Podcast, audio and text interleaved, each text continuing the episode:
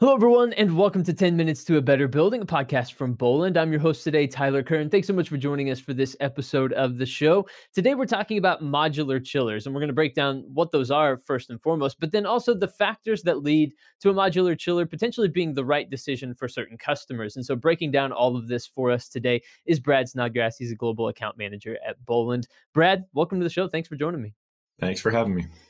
Absolutely. So, Brad, first and foremost, just start off by explaining what's different about a modular chiller compared to some of the more standard offerings. Sure. Modular chillers take the traditional physically separated chillers in a plant and put them together in a factory connected configuration. And that's probably the key that, that factory connection. This includes um, a factory water header. So all of the modules come piped together in addition, a factory electrical distribution system. So instead of separate chillers that are field powered and, and connected to the electrical distribution system, you get one uh, one point of electrical connection. We'll talk about some flexibility to to alter that as well.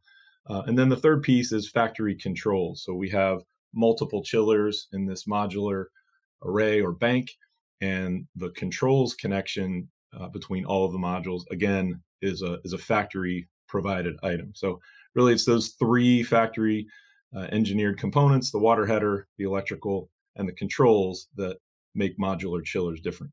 That's interesting. And, you know, someone might be hearing that and saying, okay, uh, that's interesting, but how do I know whether or not this is right for me? So, um, let's let's talk about that. We want to give people the proper framework really to understand whether or not it's a good option for them. So let's start with size and shape considerations and, and kind of walk through some of the different factors that you think people should think through uh, to ask themselves whether or not a, modular chiller is the right decision for them.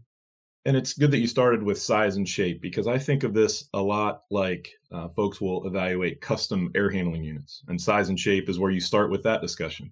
Um, and so you you go down a path and you need a number of factors to line up to make modular chillers the right solution for you. If you don't have a number of factors, then really cost gets in the way because this is a little bit more expensive chiller, but that uh, additional cost comes with a lot of uh, a lot of solutions.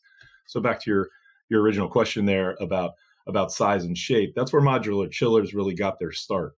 It's if you have a large old chiller and you need to replace it, you can get that old chiller out. It's just a matter of how many pieces you cut it up into. Um, the benefit of the modular chiller is now when we're putting the new chiller back in, we have these small building blocks. We're able to put them in uh, one at a time. And it doesn't matter if you're running into a small elevator, a narrow hallway, whatever the building feature uh, presents as the challenge, uh, the modular chiller is able to help you overcome that and get the new chiller into the space. So, in addition to size and shape considerations, there are configuration and operation setup factors to think through as well. So, Brad, what are some of the considerations that might fall under this category as well when it comes to operations and, and configuration and that sort of thing?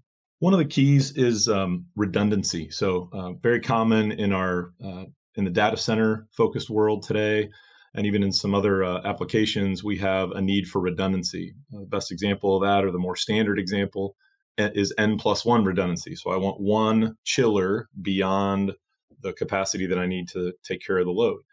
In a conventional chiller plant, that additional chiller comes with space and the need to pipe to it, provide power to it, and coordinate the controls. But as we talked about in the in the opening, a modular chiller just stacks the next module on and it comes with those items, piping, electrical, and controls coming from the factory. So that redundancy with reduced footprint uh, a lot more efficient from a space standpoint uh, with a modular chiller. Absolutely. Eh, so, Brad, I'm I'm also curious just about other unique, um, you know, factors and other unique features that can really be included in a modular chiller that might make it appealing to certain people and make it a, a better fit. So, what other unique features can you outline for us and, and, describe that that might make a modular chiller better for some people than others? Well, we spent our first couple of minutes here talking about modules that are um, that are put together. They're coming together from the factory and they have that common piping and electrical distribution and controls. On the other end, we have the ability to do what I'll call a disjointed footprint. So if you picture a roof and that roof has antennas and exhaust fans and different things that are breaking up the usable area, we're able to take a modular chiller with some field piping and field conduit for the electrical uh, and controls connection. And we're able to put modules in different spaces when we coordinate, uh, excuse me, when we connect them with the the field piping and field electrical, we get back to that common single chiller that that operates well, has the benefit of the factory testing as that entire chiller plant. Um, so we can both uh, put it into pieces into the building, um, put it back together in a single bank, or we can separate it, use some field piping. And so just flexibility, I think, is the one word to keep in mind when we're thinking about modular chillers. So, Brad, I'm guessing that that similar to a lot of other things that Boland does, that you really take a, a, consultative approach to determining if this is the right option for some of your customers. So, talk us through the the conversations and what that's like to really kind of go through this with with customers to determine whether or not a modular chiller can be the right option for them. Right. I mentioned it earlier, and I, I usually start with the comparison to custom air handling units. I think folks have a little more experience in making the choice between cataloged and custom air handlers than they do between conventional and modular chillers. So that gives them a little bit of a framework to work from. And in that framework, we talk about identifying the number of, of needs that the project has that might swing us toward modular chillers. After they have that orientation, then we talk through some examples. Uh, one of them might be what is the phasing of the project? Uh, how much need for future expansion? That's a, a, great opportunity for modular chillers. If you're going to start uh, in a data center that's only going to have 25% of, of the uh, data center filled out at the beginning, then we might benefit from only purchasing 25% of the ultimate chiller capacity. And then as time goes on, we can uh, do that investment in increments.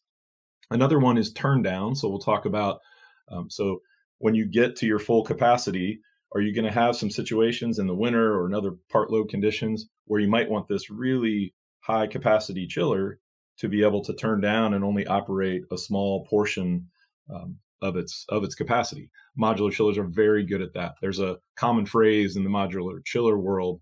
There's no better part load performance in terms of efficiency than off.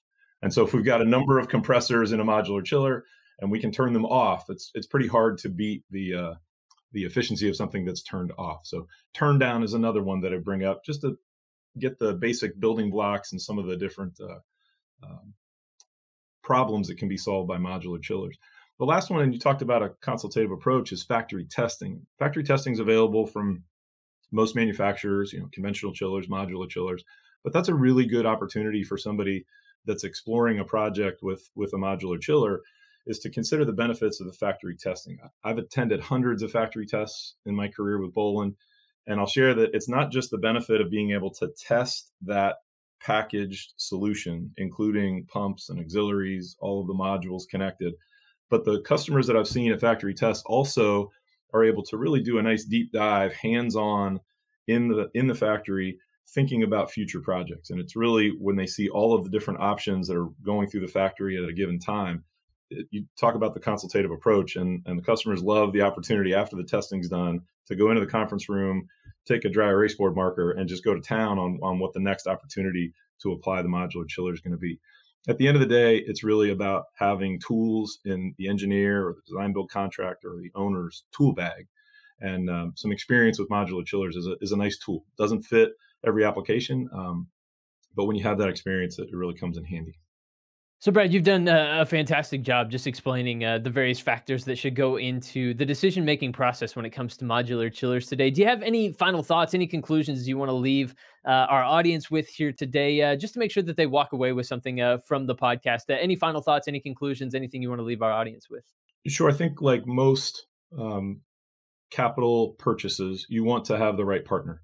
Um, that right partner helps you design the solution uh, helps you come up with the uh, the installation solution. You know how you're going to actually install this piece of equipment, and then finally how you're going to start it up, commission it, and then maintain it over its uh, over its useful life. And I think uh, Boland's very well suited, uh, decades and decades of experience as a company, and then within the company, you know, hundreds of years of, of modular chiller plant experience in all of those various facets. So uh, I think you just want to identify the right partner when you're making a capital purchase. And Boland looks forward to to helping folks with uh, with that process. Like to learn more about Boland or reach out, get more information, head to boland.com and you can get in touch with people like Brad who can point you in the right direction. and take that consultative approach uh, to make sure that you make the right decision for you and your particular facility. Brad Snodgrass, Global Account Manager at Boland. Brad, thank you so much for joining me here on 10 Minutes to a Better Building and breaking down uh, all we need to know about modular chillers. A lot of fun, Tyler. Thank you so much. Absolutely. And everyone, thank you for tuning into another episode of 10 Minutes to a Better Building. Stay tuned for more episodes as we bring you more expertise and thought leadership across the world of building management here from the folks at Boland. But for this episode, from my guest today, Brad Snodgrass, I've been your host, Tyler Kern. Thanks for joining us.